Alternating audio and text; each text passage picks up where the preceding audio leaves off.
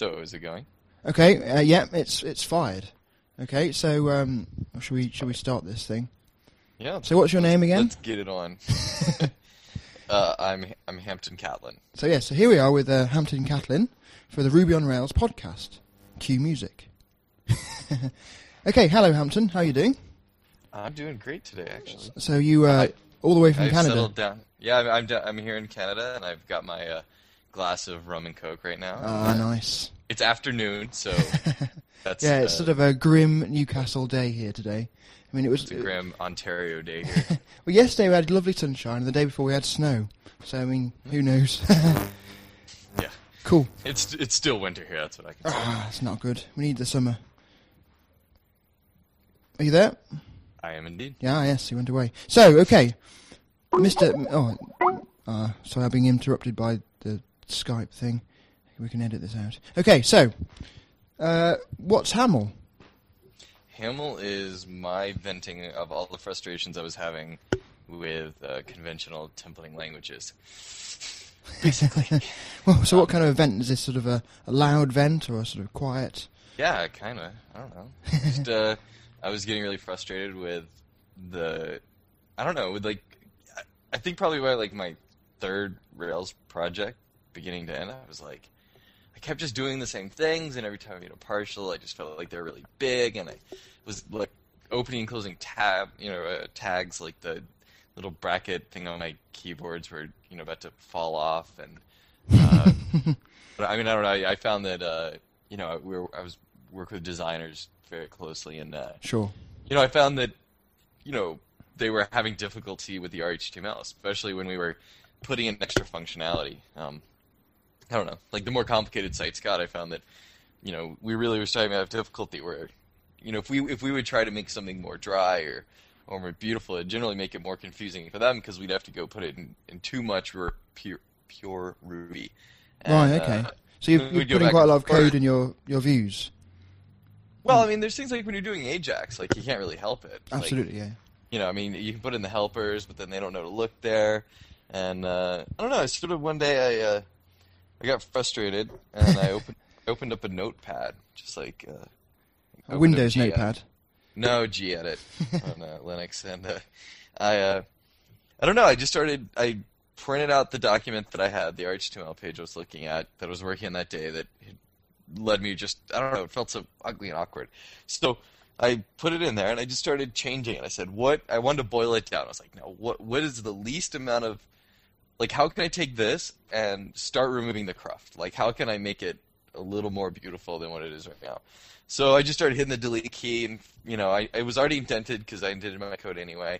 I just kept hitting delete, and so I got rid of all the closing tags, and then I ended up being like, okay, well, you know, I started seeing a pattern here. I was like, okay, well, I mean, I started seeing the DOM come out of it once you start removing all the like syntactical Absolutely, like the structure really it sort of shines out. Exactly. Yeah, and then I noticed, you know, classes were just hang- uh, most things were divs, and uh, they had classes attached to them, and I was like, well, you know, w- you know, what if I could remove these attributes the, off the end, and what if I just, what if I made it look more like CSS? Because I knew that our designers would probably like that idea. Oh, yeah, so I just sure. sort of, I had fun. I just sort of started. Literally, it was an experiment, and uh, I guess my own youthful frustration with thinking, is this really the best we have? Like, you know, it's fine. I mean, I you know, doing PHP and ASP and all these things before, you know, it, the way we do templates is just what we've done, and you know, it's functional. It's it's certainly fast, but uh, you know, I don't know. I just was like, yeah, the thing that was really driving me nuts was sort of the nerdy part of my brain that's like thinking to myself, what is what are these templates? Where do they fall in the greater scheme of, of syntax? Like when you do these escape sequences, and then they have special meaning in the middle of an HTML document. Basically, you sort of have this HTML document, and then I just and then I'm doing loops inside of it. But you know, what is? I'm trying to explain this. Like, what's behind it? What what does this mean if I'm actually trying to look at it as a computer scientist or as an actual programmer? Uh, it, could I remove these these little open and close tags and put quotes there, or like you know, is everything that's in the HTML part that looks like most of it is that just a big string, and then is everything important in? bet- I don't know. It's really So you sort of went through like a quite a complicated distillation process, essentially, Oh, because yeah, basically squeezing just as much of the crap out, you know, and keeping. Yeah, I was stuff. like, th- this doesn't feel very pure in any way to me. Uh, That's sort of what I, I find about traditional templating languages. They're sort of uh, they were built to originally process text. Um, you know, before we had the web, that's what ERB. I mean, that's what ERB was built for. That obviously wasn't before the web. sure, but string you know, the, a lot of the Perl scripting stuff that used a lot of the same syntax too was, um, I mean, it, it was just built for you know, I want to query a, a server and I want to get a response, you know, and that's that's what the sort of the original idea was. I don't think it was so much like, oh, we have XHTML now. Let's. I don't think any. I didn't find that anybody had come to the problem saying, you know, we live in a world that's a little bit different now, and how can we uh, come up with an actual templating language that isn't pure programming code, but is a representation of the data behind it? Absolutely. yes. Because So it's not yeah, really just a string; it's like the representation of the DOM.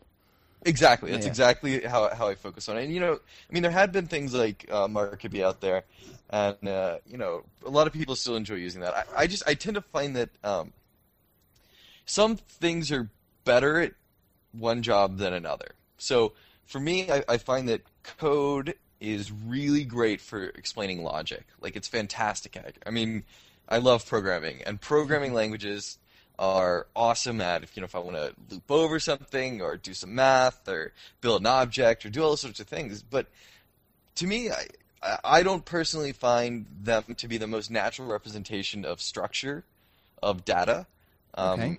which is uh, actually a, a particular uh, thing that drives me insane is I, I keep hearing Haml referred to as Python-esque, and it drives me insane. Well, it because bears a similarity, doesn't it, with the uh, the space indentation thing? That's it. I mean, and I've never even done Python. I wasn't even thinking any like Python entering into it is. I mean, I don't know. It's like saying you know, uh, JavaScript is just like C because they use semicolons on the end or something. I mean, well, like, actually, they're, they're fairly similar. I think about it, but uh, I don't know. Just because you know they use uh, alphanumeric keyboards or something like the you know functional languages are just like imperative languages because they both have compilers. Sure. Um, yeah, I don't know.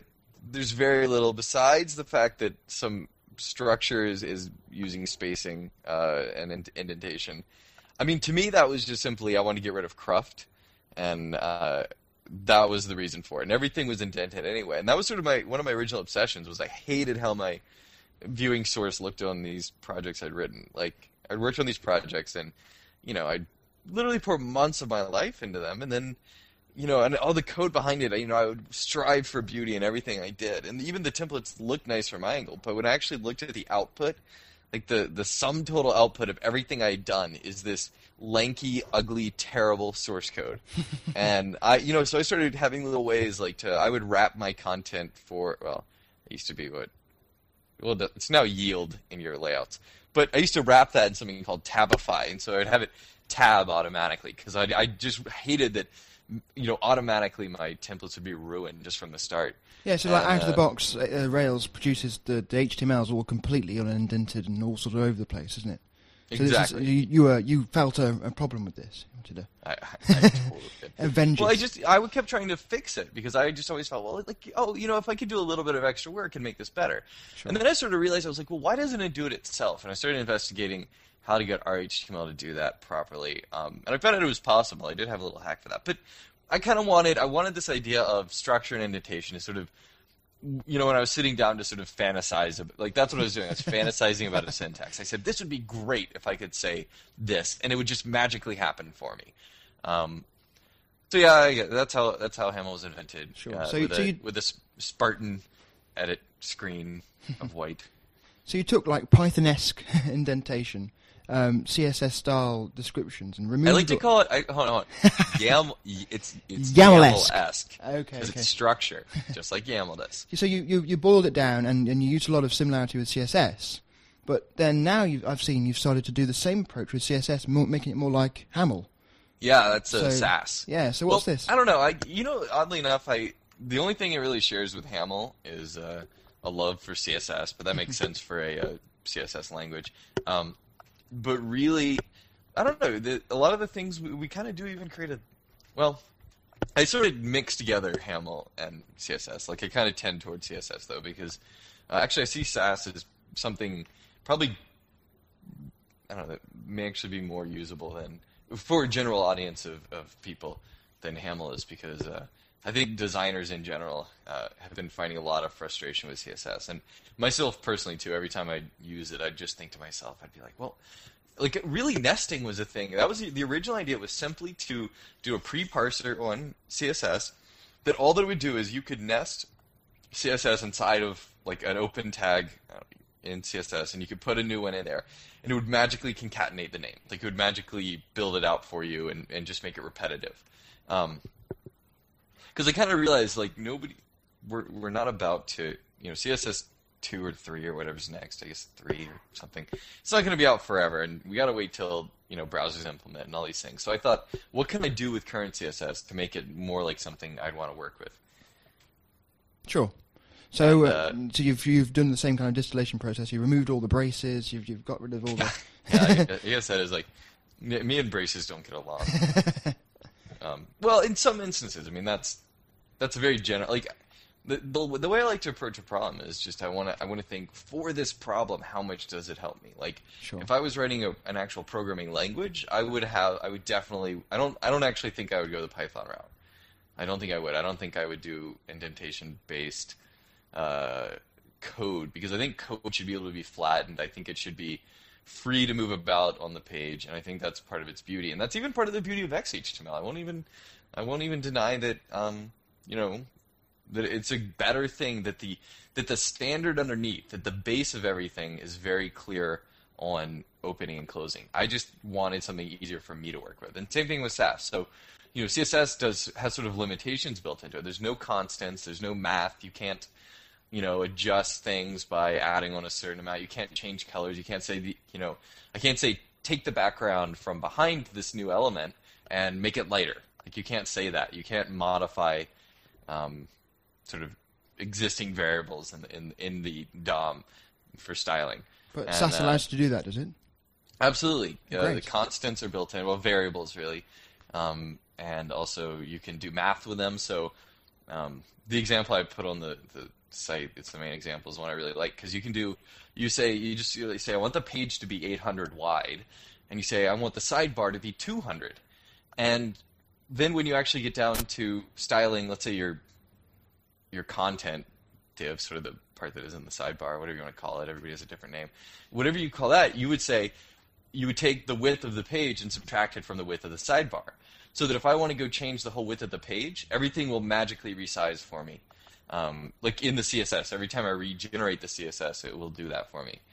Um, actually, another constraint behind Sass that isn't existing in Haml is I wanted it to be. It is not actually dynamic. It's a pre-compiling language. It, it, it can compile into CSS, and it generally happens once uh, when you when you install. It's bundled with Haml right now.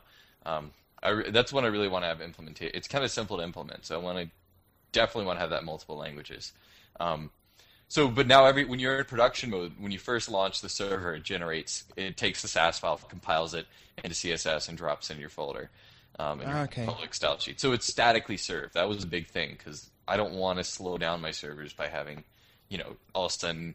Oh, and it gets really complicated because you're like, then you have to worry about people want to pass in like, you know, theming colors and stuff like that. And I mean, it's you know that that stuff has its place, but I, I really wanted to keep it simple. I want to keep this an idea that we can have Sass and it goes directly into CSS, and it only needs to happen once on a production server. Obviously, in development, every time you reload the page, it generates a new one just so that we can um we can make sure that you know yeah, as we're so working. development can- process. You can keep going. Yes. So uh, that that was one big restriction, but uh, you know, there's constants. You obviously nest things. Um, it, it I I call it scoping really because what I'm doing is I'm I can I can be a much more. See what it really does is it, uh, Haml started spoiling us, or at least at Unspace. We started sort of using these, uh, like we we'd use classes a lot more to be much more descriptive in our DOMs about in our documents we're creating about what it is we are. Like every message on the page would have class message along with message underscore and its ID. We sort of the sim, like Haml has built into it something a lot like simply help, uh, simply helpful's div div four.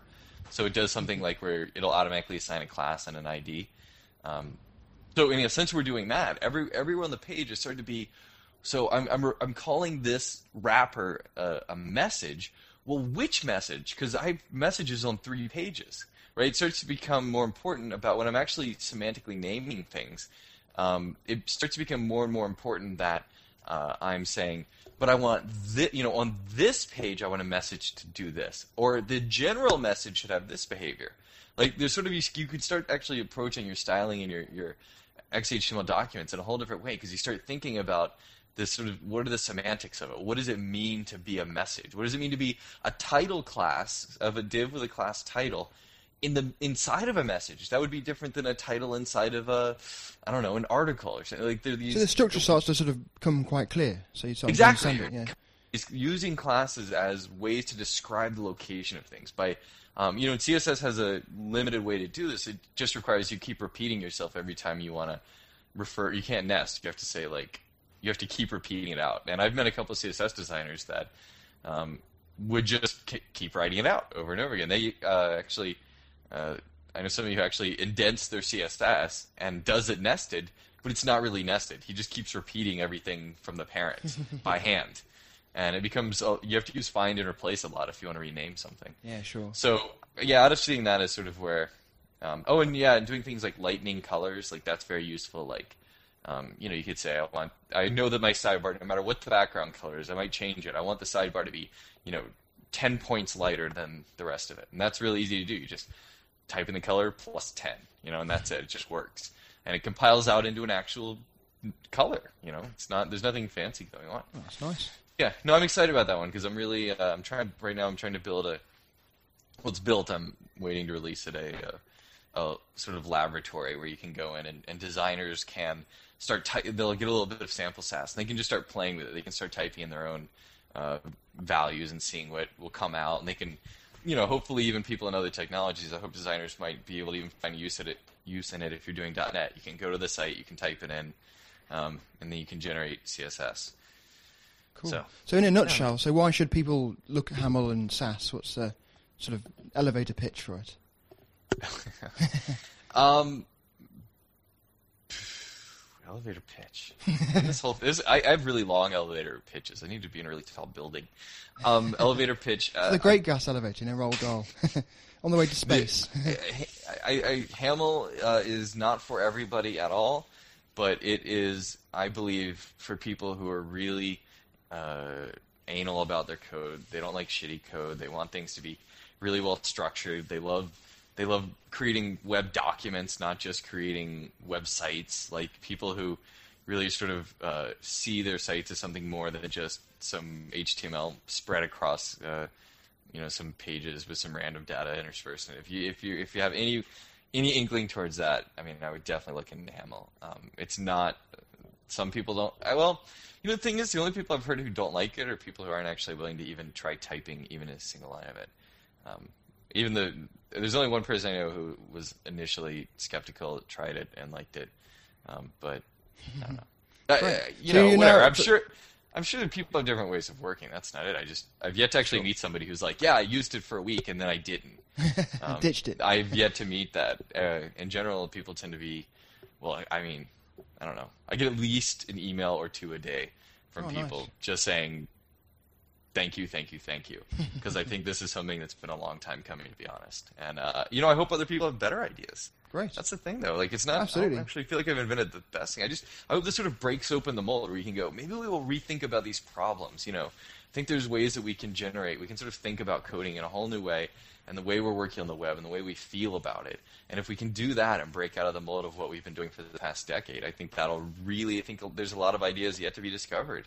Um, I think there's a lot of creativity that's just waiting to be released, and that's what I'm really excited to see. You know, how does a .NET developer when they uh, see Haml? Um, what's their reaction? What the, what's the best solution for their tool set? Is there something that they could do that would be like this but different for them? Um, sure. Actually, yeah, that's. I'm going to be at eTech in a week, which, well, I don't know, probably be past by the time this thing hits the uh, airwaves of the internet. Um, but uh, yeah, that's that's why I'm really excited about that because there's gonna be PHP and .NET and Java guys there, and I oh, can't great. wait to tell them about ha- Haml and just see actually, you know, my somebody, uh, one of my coworkers went to Microsoft the other week, and uh, they were talking about. They were like, "Oh, you guys did Haml," which was really kind of creepy. So they knew you. Apparently, Famous in Microsoft. Appa- I don't even, I don't know. I, I don't even know what to make of that. Because he was like, he's like, you sure you mean like, I don't know. it Like, are you saying the right word? Is this guy not understanding? Like, um, so who knows? Maybe the next version of .NET will have something like it. yeah. Well, I, So, I saw uh, Erik Meijer speak last week at QCon, and uh, he introduced a load of uh, cool new features for C Sharp and VB. Most of them are already available in, well, pretty much all are available in Ruby already, so it's quite interesting. so they are, I'm sure they are looking at the community as a whole and trying to find out what's cool and trying to incorporate them with their technology. that well, that's actually why my friend was there. Right. Or yeah, they just uh, were interested in finding out about Rails and uh, how to integrate it with different other technologies. How to integrate, uh, you know, um, yeah. No, I mean that's the thing is, you know, I don't know. I think a lot of people have the gut reaction. They go, you know, this is a bad thing that .NET is is sort of getting inspiration from a, a post Rails world, and uh, for me that that's not.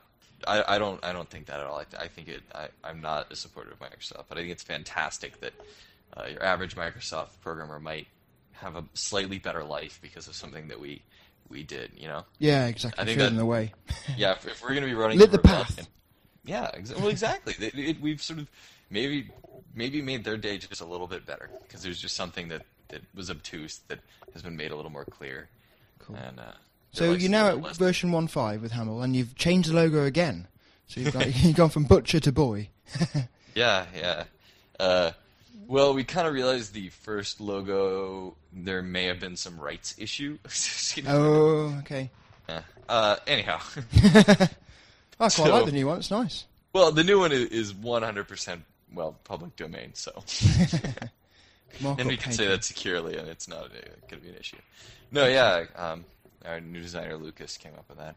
So and you you introduced Haml originally at, the, at London for the RailsConf Europe, and uh, I remember reading a quote about it from DHH, and he said, um, "I can't help but have respect for a Canadian, although actually you're not quite Canadian, are you? You're American." Uh. Well, it's almost right. Who manages to swear more than I did during my vendoritis rant and drink beer at the same time? a perfect example of the diversity in the Rails community. So, I, I think it's pretty fucking easy. so exactly. So you're you're diverse. I mean, wh- what does that mean to you? Do you think? um, I'm, I, I drink, I swear, and I, I have sex with men. Does that count? Diversity. Uh, well, I like I like to think that I am, uh, as a white male, uh, bringing diversity to the Rails community.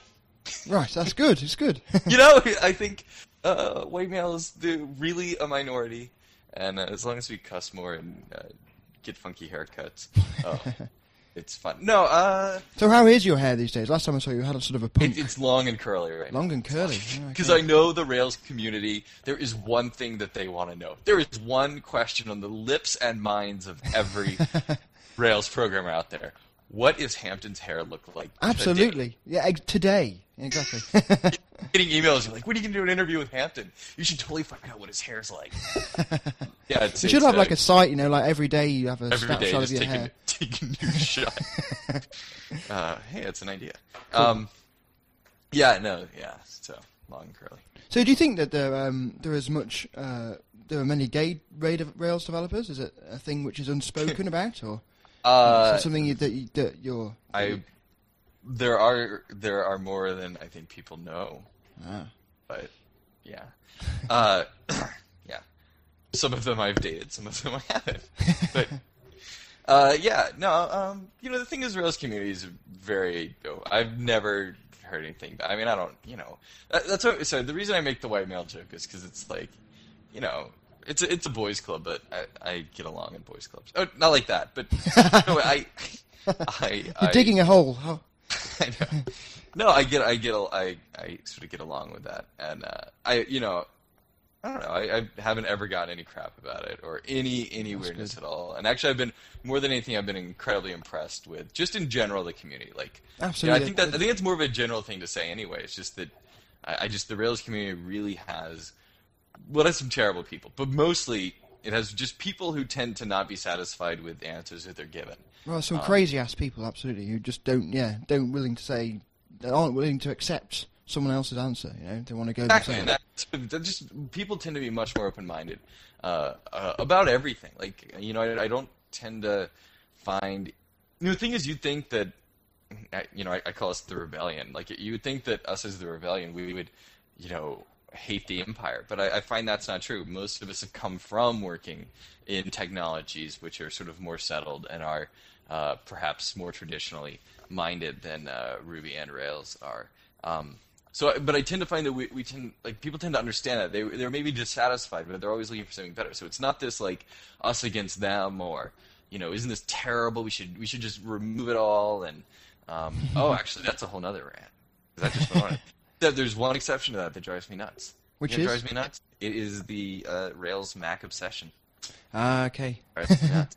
drives me nuts. Is that not the sort of the similarity between the you talking about Haml and the search for beauty, and a lot of people see a lot of beauty in the Mac operating system? Is it? There is a lot of beauty in the Mac similarity. operating system. There actually is. There's a lot of beauty. It's, I, I you know, I'm not not even to say anything that like I, I do have things I could say, but not even in a pick with with any platform. I just uh, I tend to find it gets a little gangy.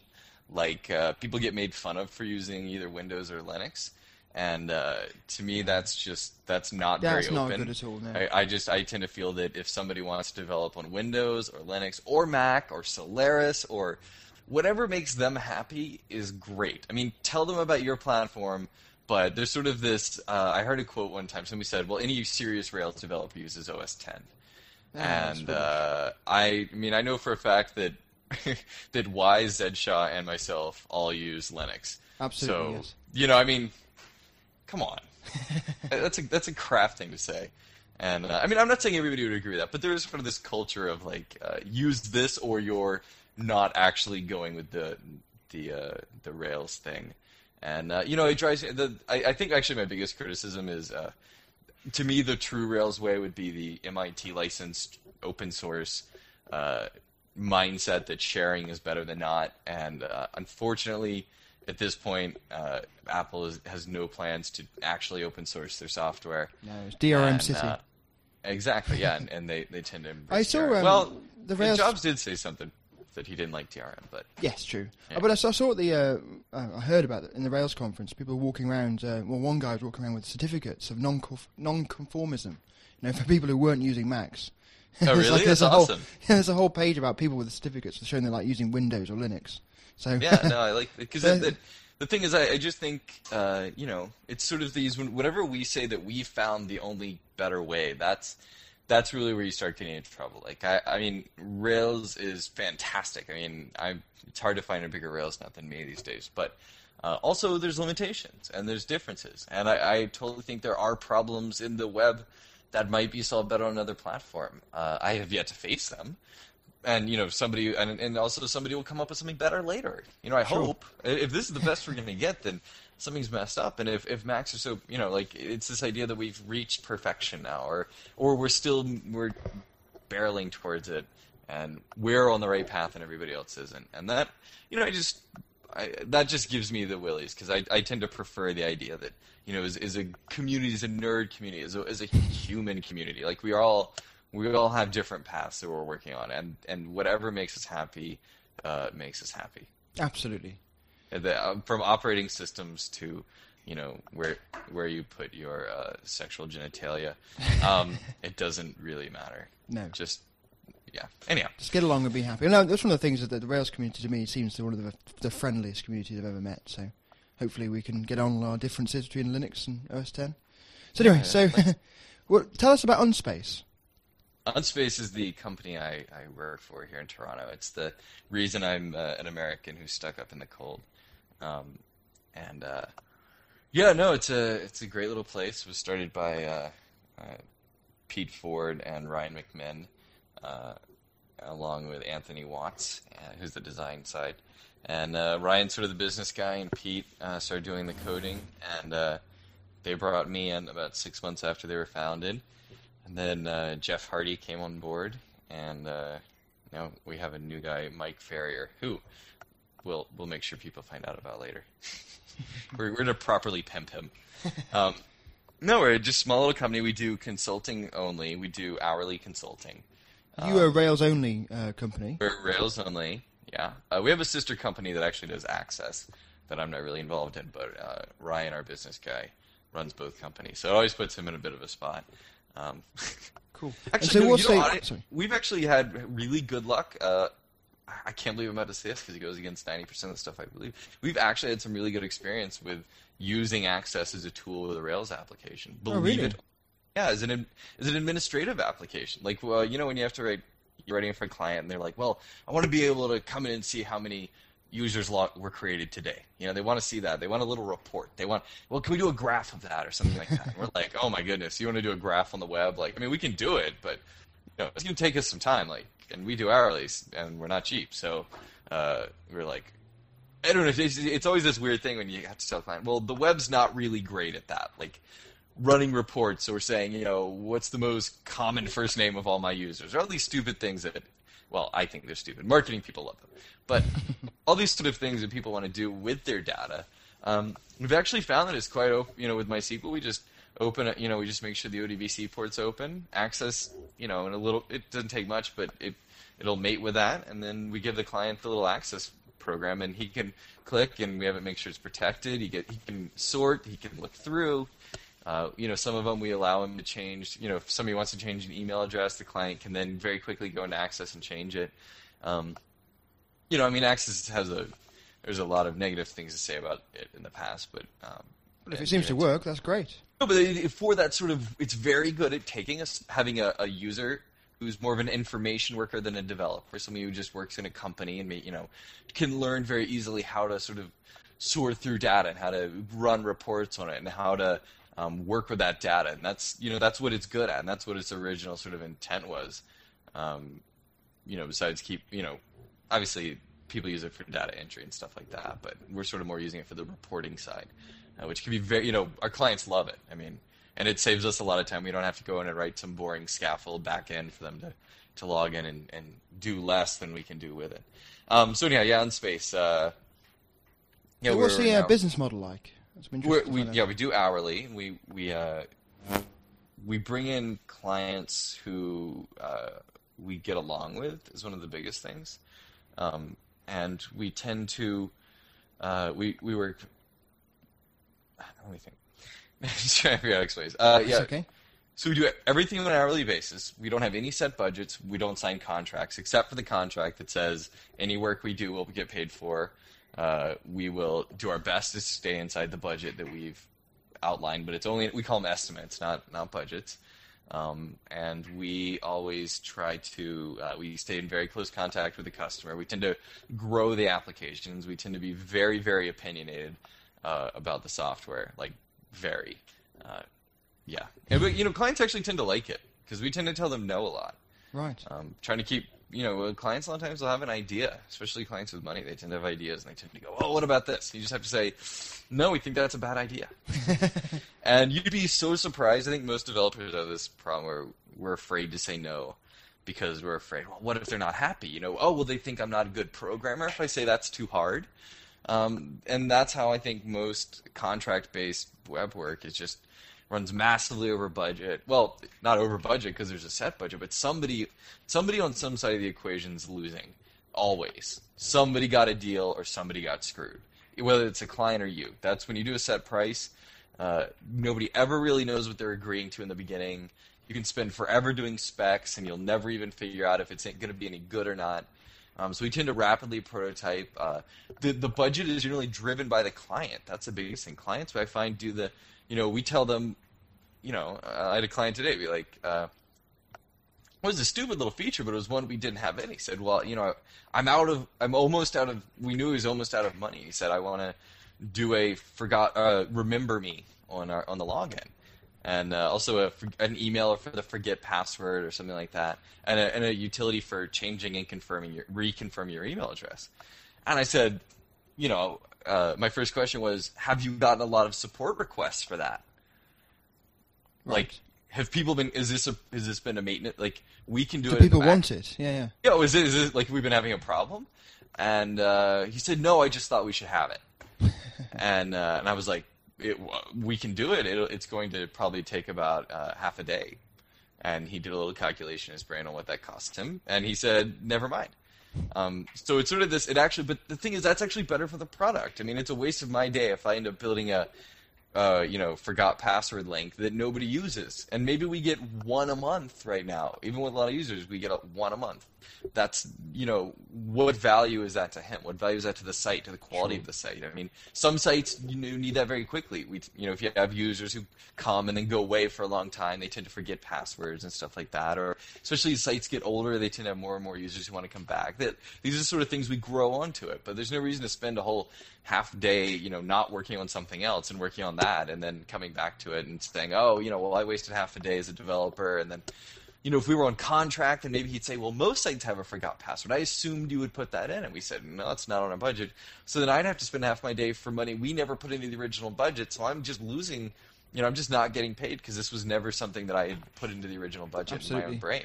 Was it, So it was- um, Dave Thomas said in his uh, speech at RailsConf in London? He said one of the things he said was to, to try your best to move the risk, you know, from yourself to the client, you know, because it's essentially them making all the decisions, you know. And, and they're making the, they're, they're running the business. Absolutely. I mean, like it's it's their money to make or lose. You know, it's not like I think uh, I think we forget that. Like we, I tend I tend to become friends with my clients. I tend to I really do root for the sites. I really do care about them. Um, and you know, even though still I know if they part of being non-equity because we don't do equity with our clients unless unless they want to give us a gift, but we won't trade work for equity. Um, because we think it's a weird line to cross. But I still, I still feel, you know, like I care about the site and I, I want it to succeed. Um, I just lost my train of thought. That's okay. We've got editing out. that. We We're talking about we we're talking about um, we we're talking about unspace. We're talking about yeah booze. Yeah. Um, Let's have another question. That clients carrying budgets. Yeah, All we, that we stuff. just work with them. You know, we So- friends with them. So tell us care. about conferences. Oh, I can tell you about conferences. Tell us about conferences, Hampton. I don't know what happened. Somebody waved some sort of.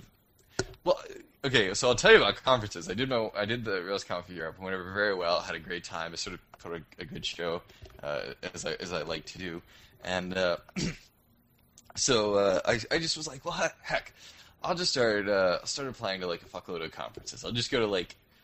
You know, I started. I was like, I'll do the Ubuntu conference, and you know, I knew eTech would be a huge stretch, but I was like, eTech, you know, regular Rails conf, and I was, and then I got I just over the days was like uh, propo- from O'Reilly Media proposal accepted proposal accepted proposal accepted um, so that was three and then uh, somebody jokingly said hey the MySQL conference doesn't have enough uh, they don't have a big Rails track and uh, so I sent V uh, McMillen at, at O'Reilly I was like hey do you guys need somebody to talk about Rails at uh, at the MySQL conference and uh, she's like sure So you're going you to talk go? about migrations. Yeah, yeah, that's the Cool. um, yeah, that's so. Yeah, let me see. I'm doing uh, next week, which probably won't be on time. I'm gonna be at eTech doing. Uh, it's gonna be my last Haml talk, I think, uh, Right. at least for now.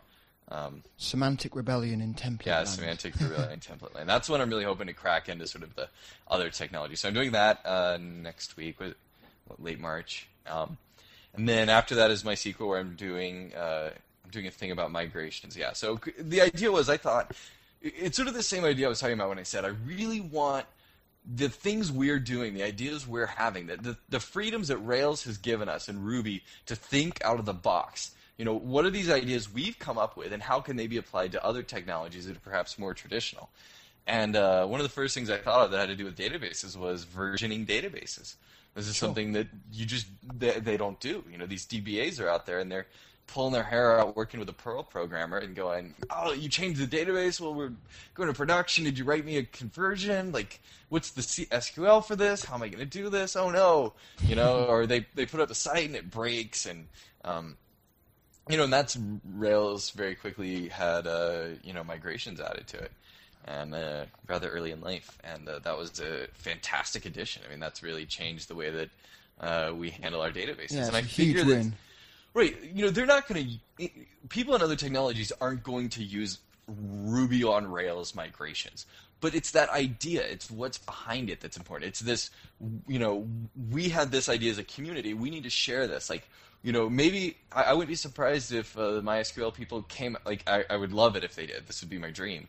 That they came out just being inspired by Rails. They came out with their own way to version MySQL databases. Just a little utility or something where you can save a file that, or you know, a series of files that have instructions on on converting data. Um, you know, or just a way to version SQL conversion files, or like uh, files for migrations, or you know, whatever it is, uh, or you know, choose your language. Um, but you know, something like that would be really, really powerful. Like that, I think that would. I think there's an idea that could really change other sector, sectors of our, uh, like, you know. Sure. I mean, I'm sure. I hear there's like a number of uh, actual Java shops which are just using Ruby for migrations. Yeah, for their database. I, I really haven't heard that. Yeah, yeah. So, I- so I just, would- just uh, take just take the Ruby and the migrations bit and just use that in their projects, you know, and it works fine. Yeah, well, that's. I'm hoping to, you know, maybe they won't have to do that because that that's kind of. I mean, I'm glad they're using Ruby, but you should probably be sticking in their own uh, framework at least when you're working on something. Um, Cool. And so tell Yeah, us and about uh, RailsConf. You're doing a talk on uh, um, RESTful um, abstractions.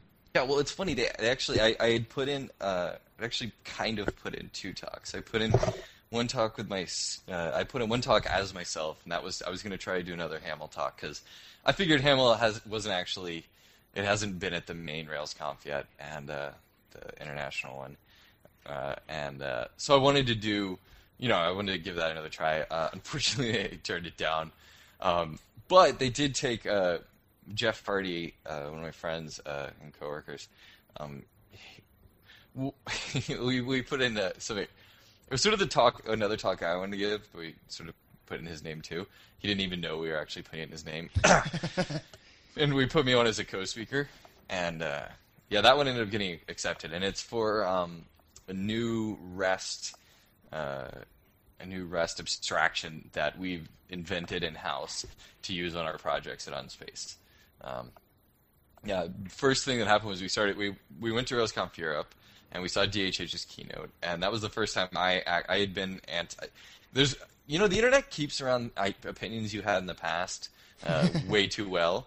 Um, I'll probably be embarrassed by this podcast in a couple of years because like, gosh, I was totally missing that. Um, but uh, I was uh, I didn't like REST initially, and I saw his talk, and I really I really sort of got it. I was like, wow, like now I see that an a like especially when he had a an active resource or whatever. I, I I really got. I was like, APIs aren't just sort of obscure. To me, they'd always been this sort of nirvana ideal. Like they were just like, well, wouldn't this be cute if we could integrate with other applications? And people were talking about it. The marketing douches were kind of talking about it, and I was sort of like, I, I don't know. It just it never really hit me until I saw DHH open up, build a quick little uh, resource sort of reader thing, and just started, you know, interacting with the database, even though he wasn't directly connecting to the database through the web service. And I was like, he did finds and all, you know, like it was Absolutely, like It it's a was a- local thing, yeah. yeah, exactly. And that, that just totally, that really drove it home for me. I'm like, this is what we need to do. Absolutely. So, So we go, we go back uh, home and we started doing a couple of projects. We're using the uh, resource scaffolding, um, which I think is how most of us got started using it. And uh, so we started using that, and we started finding like we'd want to nest some resources, and there's almost no security built into that scaffolding at all. We it, it's we found it really slow to handwrite our own. Like that was not you know. I, I like to be a very very very fast programmer. I pride myself in my ability to add features very very very quickly. So you know, for me to want to add comments to something, and it would take, I'd have to go, okay, well, let me go copy and paste or my index action, and then, or let me go, you know, look it up, or let me try to remember and retype the same thing again. Um, and, but you know, build in whatever security I needed to it. And I, I just sort of started seeing these patterns happening. And so Jeff actually took, he was sort of the initial spark on this. He took the application, he took, it, sorry, made it a little something in the lib folder. So you would include uh, a REST controller. All right, I guess you'd inherit from it. Yeah, uh, I forget how that one, initial one was implemented, and I sort of liked it. I was, I was like, sweet. I I don't have to keep rewriting this stuff. Uh, but obviously, like there was no way to say to turn off different things. There was no way to customize it, um, and uh, so it's.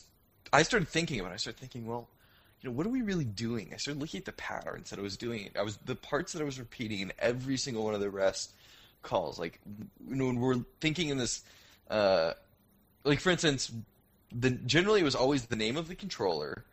Uh, so like uh, let's say messages controller, and then I would know that the message class model is what I wanted because that's like we if as long as you name your controller after, uh, sorry, as long as your controller is named after the model, um, you can without even any special thing make a very good guess at least at what the model is. And you know, with a little metaprogramming magic, we can load up that class and ask it to do a find all. You know, uh, that gives us the and and then every time I want to take whatever that collection is, uh, a little more meta programming. I'd like to name it at messages, and I'd like to make that available to my HTML template, and uh, then I'd like to also call 2XML on it, perhaps, uh, and uh, also make that instantly available as an XML feed.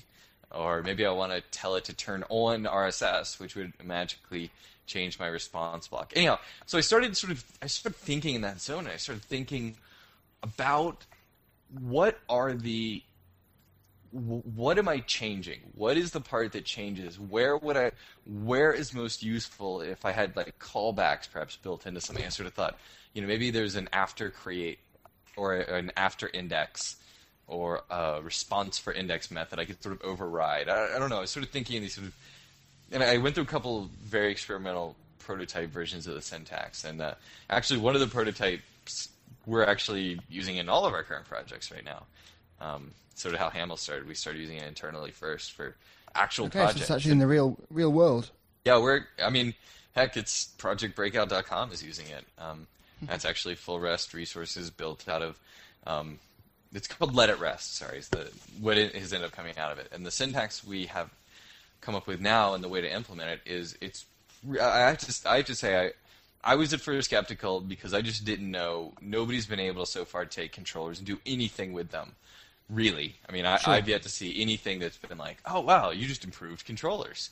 Um, they've sort of been that zone we don't touch, also, along with Action View, right? I mean, Active Record is this fantastic little library that, that's in Rails, but Action Controller, I mean, it's got some nice stuff in it. It's pretty simple. I just define the actions I want, and they just kind of happen. Um, you know, I sort of hand load up most stuff, or I hand code what URLs I want, and I make those work with routes. And then, you know, Action View, I wasn't really thrilled with our HTML, so I sort of, and so this is sort of me getting pissed off about rewrite, just doing the same fucking freaking. Uh, you can beep it. Um, Repetition. yeah, I can do this. I would keep doing yeah, same thing every time. And so anyhow, uh, it's worked out really well. What it, what it's ended up doing is the amount of time it takes to implement now a controller um, for something basic or complex is much shorter. Um, I my uh, my thing is I can implement a, a comment controller in about three to four minutes um, and, and have comments working. Um, and one of the, you know what's one of the other things really interesting that it's led me to is if I sort of by constricting away my controller. I mean, there's a lot of hooks in there to do custom things, right? I made sure there was lots of hooks, lots of overrides, lots of ways to make sure your variables are scoped. So I can, like, when there's a nested chain, I'm preloading everything in my URL, my REST resource nested URL. Anyhow, I'm preloading it all, and I'm doing all this magic. But it sort of constrains you too, in a way. Like, I don't. Every time I have to write an uh, after create or after show index or call or something like that, or after create fails, um, any of these callbacks, and I have to implement them, I always feel a little, well, dirty, because I'm like this. Sh- like, I my model should be able to make some of these decisions itself. Like if I tell a model to create itself, whatever I pass in as params through the, the web service, through the controller, by the time I get a create command at, the, at this model, like I shouldn't really be needing to do stuff around it. Like a very well built model is a model that truly itself is intelligent about how it needs to behave. And I mean, uh, so as an example of this, uh, I'll, try not to get too complicated. Uh, we're doing an online application system uh, for a, a Canadian government thing, and one of the one of the sort of design uh, ideas we had was that th- this is a these applications. There's a lot of them, and they change often. So we really uh, wanted it to be easy to go in and uh, at will modify the views, which would actually when you like when you view an application page, the moment you hit save is when all these key value pairs are saved, which are what are on the page. Um, sort of the, the the realization was that we don't actually have to put if somebody wants to put in a fake field or remove one, they're making themselves uh, well, they're going to either get themselves in trouble or make themselves ineligible. Um, because in the end process, when all this gets printed out and a jury looks at it to make the, it's a grant system, know, when they actually have to make the decision on it, um, that like disqualifies them. Just like a normal application, if you have a physical paper application, I cannot fill out a field or write in something on the side at will, right? I mean, the, what I'm trying to say is we, we sort of got came with this idea that we should have sort of dynamic uh, field names, basically. And I ended up being able to do something with my parameters um, by using an a- attribute reader as attribute writer um, called update attributes, and I was able to do using the by using the uh, Rails sort of parameters way. I was able to have it so that I didn't have to change the for the entire for running the entire application. The controller is five lines long. That's amazing. That's for everything. because the deal is the model is concerned. The model takes in the parameters. And Absolutely. It So thing controller fat and model. makes it, right, right, exactly. Ex- Yes. Who did it? that? Was uh, Jamis? Yeah, exactly. Yes. Yeah, yeah, it was the fat fat uh, fat model skinny controller thing. So that's that's exactly. And the thing is, let it rest. Totally, almost it encourages you to do that because I could have said, well, I want to pre-process a little, and if I say, no, no, no, no, my model needs to be able to make the, these proper decisions, like, um, and especially like it auto, uh, it'll do auto associations for you. Let it rest will because uh, especially if you have a, you can tell it to to force an association. So like if you create a new message, I say force association with, and then I put colon user, and that'll make sure it goes in. Uh, it assumes a, a method called current user, which is a pattern we use. Uh, I think I blogged about it a while ago. Um, actually, I saw Jamis using it on on the Railsway blog too. Um, but current user, you sort of use that. It, it current underscore anything means uh, it's probably pulling it out of session instead of out of the params or out of some other uh, value. Like it's something that'll exist across the site. So anyhow, so you can tell it every time somebody creates a message, whatever it'll automatically take current user and assign it to the the user property of that model. Um, so it sort of gives you this nice little way of um, magically, like I did. That's all I did. I wrote one line, and then for every edit, update, create, it makes intelligent decisions that are good defaults. Um, so that, that's So you're like- just uh, specifying where your design sort of differs from the default. Yes, and towards convention too. I mean, Right. that's you know at Unspace we've done eight Rails projects now, fairly large ones, like pretty dang large, and uh, you know not eBay or anything or NASA or Google or something, but you know uh, large enough.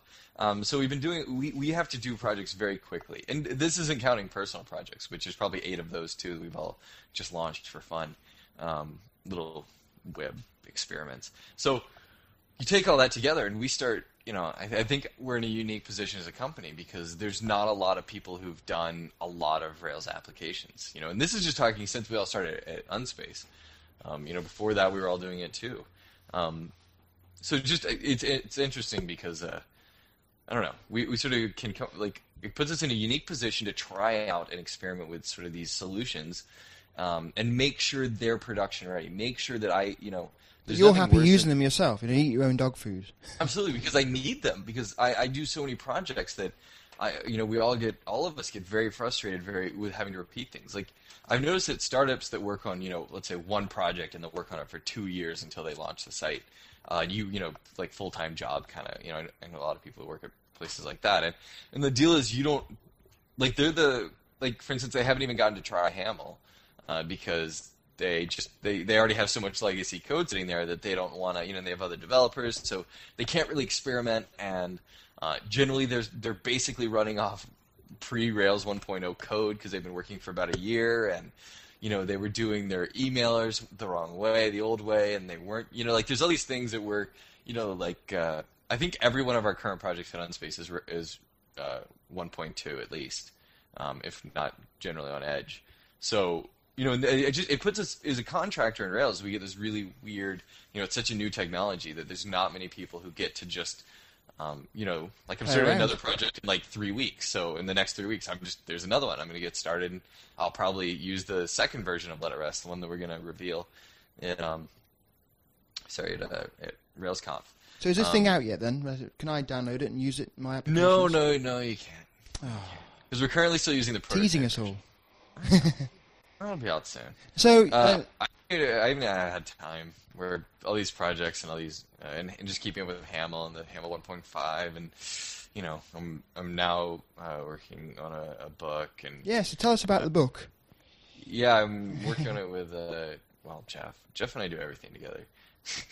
um, just we're, yeah.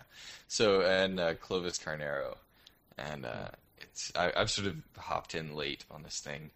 And uh, no, it's actually I'm extremely. It's one of the things I'm more excited about. So Uh, what's it well, I'm very excited about a lot of things. Is it a- it's a basic beginning book? Rails book. It's a beginning Rails book Right. for actual true beginners. Most people listening to this will find it quite boring, um, very slow because it, it- you know the Agile book, the Agile Rails book, is uh, it, it, it assumes that you know a lot when you walk into it. Like you, Yeah, yeah. need to know what an object is in general. Like he gives a very cursory introduction, but in general, you know, you you're supposed to have some technical knowledge. It's written for people who have done coding before, and especially web coding before. Um, so we're kind of really trying to write a book for the actual beginners. You know, if your if your brother or sister says, you know, oh, I want to learn Rails, this is the kind of book for them because it just I've seen this web development malarkey. I want to give it a try. Exactly. I, I mean, we, we don't necessarily cover we don't really cover HTML. We assume you at least know some HTML, but Do you assume that, uh, people have a Mac? no, not at all. Not at all. Shortest installation instructions are for Ubuntu. really- that's actually the third talk I'm giving, but whole other subject is about installing Rails on Ubuntu and running Ubuntu servers. Um, yeah, so actually, I'm. So it's a I'm book just- for, for beginners. beginners, and uh, it's really, you know, I, I've come on it very, very late, uh, like the support batter or something. Uh, but I've, I've sort of been tangentially involved with it emotionally and spiritually for a while now, and uh, it's really shaping out. I think I'm very, very honored to even get to work on this thing because it's really coming out fantastically. Like I, th- I think, uh, who knows, maybe it'll be a huge flop, but I, I think this is the kind of book I would recommend to somebody else. And Oh, uh. I don't say that lightly because there's a lot of really crappy Rails books out there right now, um, and there's some really great ones too. That's not not hitting anybody else, but you know, um, you know, I'm totally gonna. Is there defamation laws? You know, you know what's the worst single Rails book that has ever existed on this planet? Oh, if I. I want to send a copy of this to DHH because I think he would, like, he'd begin to cry and he would throw it. and He would tear it in half and, and run down the street and like strip off his clothes, screaming. You know, uh, Stella. have not understood me. Yeah, it's it's the it's the Wrox Rails book. Wrox. Ra- I'd have Rock- not heard of that one. Oh, That's probably a good thing.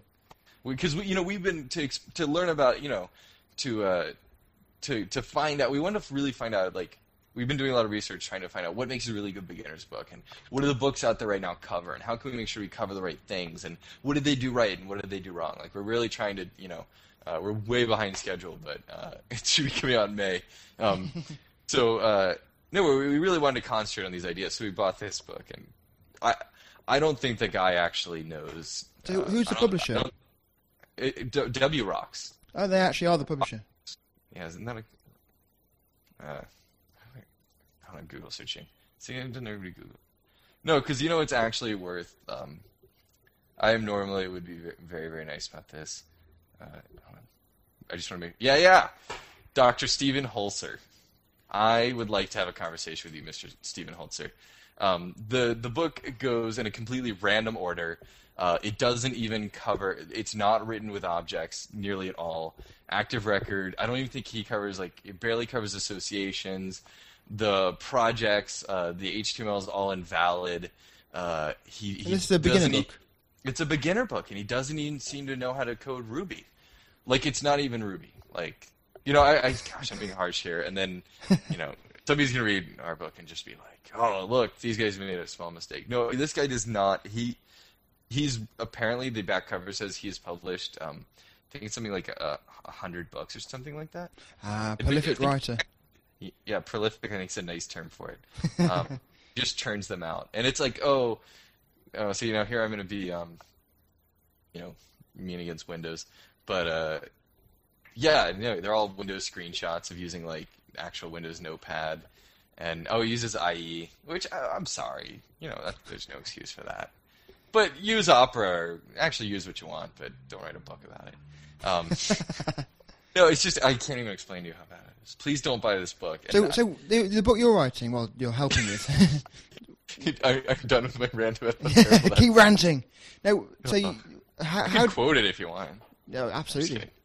So where, where, where was the most most of the writing actually taken place? Did you do it at, at your Right desk? now, I'm, I'm, at, I'm at, uh, Jeff's wife is a teacher and she's at work, and I'm taking a break out of our writing today to to do this interview.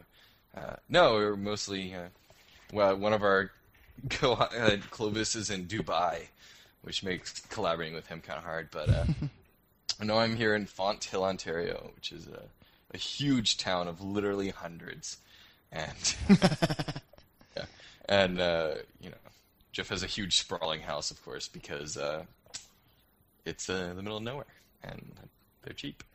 Uh, unlike me in the city, where you know, pay per inch. Um, no, we we're writing home uh, at his house mostly every week, and uh, so how, how do you have any advice for people who want to potentially write a book? don't do it. Don't do it. No, don't do it. Um, it really is hard, especially if you want to do it well. I mean, I think I could have written a Holzner-esque book uh, pretty easily. Just kept, just keep typing. Don't make grammar mistakes. Do a lot of screenshots. Type in code. Like I think it. To be honest, he wrote the book while I was learning Rails and Ruby at the same time. Uh, it's pretty clear, and uh, you know, I, I could have, we could have done that. Like, if if you want to write a crappy book, go for it. You can brag about it, tell your friends. Your mom will be really impressed and proud of you. Um, you won't make any money, but it's all right. Unless you're at hundred, then you might, you know, be doing all right. But um, no, I think it, it's it's it's it's a I don't know. I'd heard the term labor of love before. It's, I mean, uh, uh, you know, coming onto this book for me, it was actually a, a hard decision um, with all the stuff going on because, uh, but you know, in the end, uh, it was really like, you know, how much value is it to be able to say author of, uh, which is quite a flattering title, except it's you know what's that worth at what point in your life? And and can you be proud of that work? You know how many people can just claim to be an author of a book that's just not very good? And uh, you know it's sort of uh, if, i I think if you have a passion for writing start writing it. You know write the book before you get a publisher. That's probably what i'd say too. Just start writing. If you can do it without a publisher then it's about the same as doing it with one.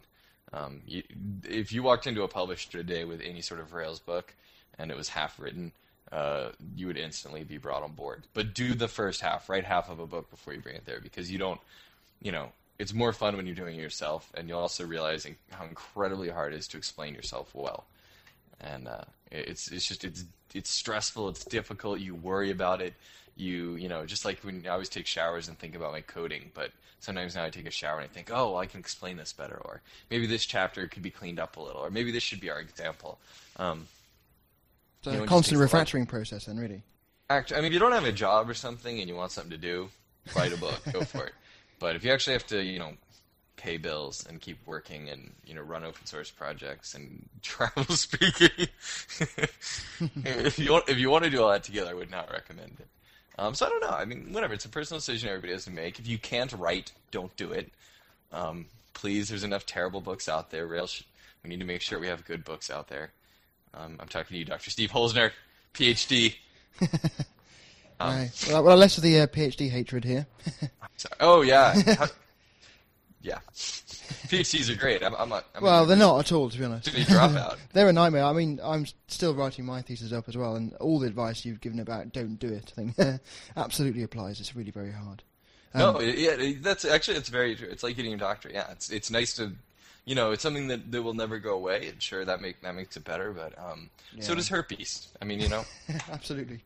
but uh, was it worth it to get it? That's the real question. That's the question. Sometimes it is. Cool. Joking. So, have you Um, um, got anything else to say? Anything to, to shout out whilst you're you're, you're on your uh, platform? Your Oh, plinth of honour. Yeah, I plinth of honor. Yeah, doesn't feel very honorable. But I mean, no, it is. I don't. Yeah. Uh, what would I say? I have I have a lot of things that I'm able to rant about. Uh, so I don't even know what the last one would be. But uh, except for uh, give Haml a try. Oh yeah, there we go. That would be my thing. And uh, if you think you can do something better, then do it because I'd love to. See, I'd love to use it. Um, give it a try. Uh, yes, it looks weird for the first couple minutes you look at it, but then very quickly, if you know CSS, your brain will start to parse it. I promise. Uh, maybe I should, I should do. No, I won't do it. I could do like a. I could do like a a, challenge or something. Like you know, if anybody uses it and really can say they actually hate it after they give it a real good try, You give them the money back. a lollipop. Yeah, the money back. My open source code. Um, no, but yeah, I just I encourage pe- people tend to be afraid to actually try something new. It's easy to change your application layout. That's the good one because that'll actually make sure your whole page looks better. And uh, And when's uh, when will Let It Rest be out for people to play around? I will probably release it at RailsConf. I mean, I think well, that's you know we, we didn't release Haml until we were actually at the conference in London, so you know I think I'll probably do the same thing again. It's kind of fun to to give a world debut. the The syntax it's current there are there is some syntax you can see on the web about it right now, but uh, it is not the official syntax, and it won't be what's in the final release. We're kind of cleaning it up and doing some crazy new cool Ruby things to make it more fun to write out your controllers. So stay tuned for that. For controller love. Okay, well, thank you very much, Hampton. It's been lovely to speak to you. Thanks, Sam. Uh, hope, a great time. Hope the weather improves in Ontario and the summer Yeah, comes same, sooner same than later. thing for, for old dreary uh, Newcastle. Britannia. Oh, blighty. okay, well, nice speaking to you. Take care. Thanks, man. Okay, goodbye. Bye. Right.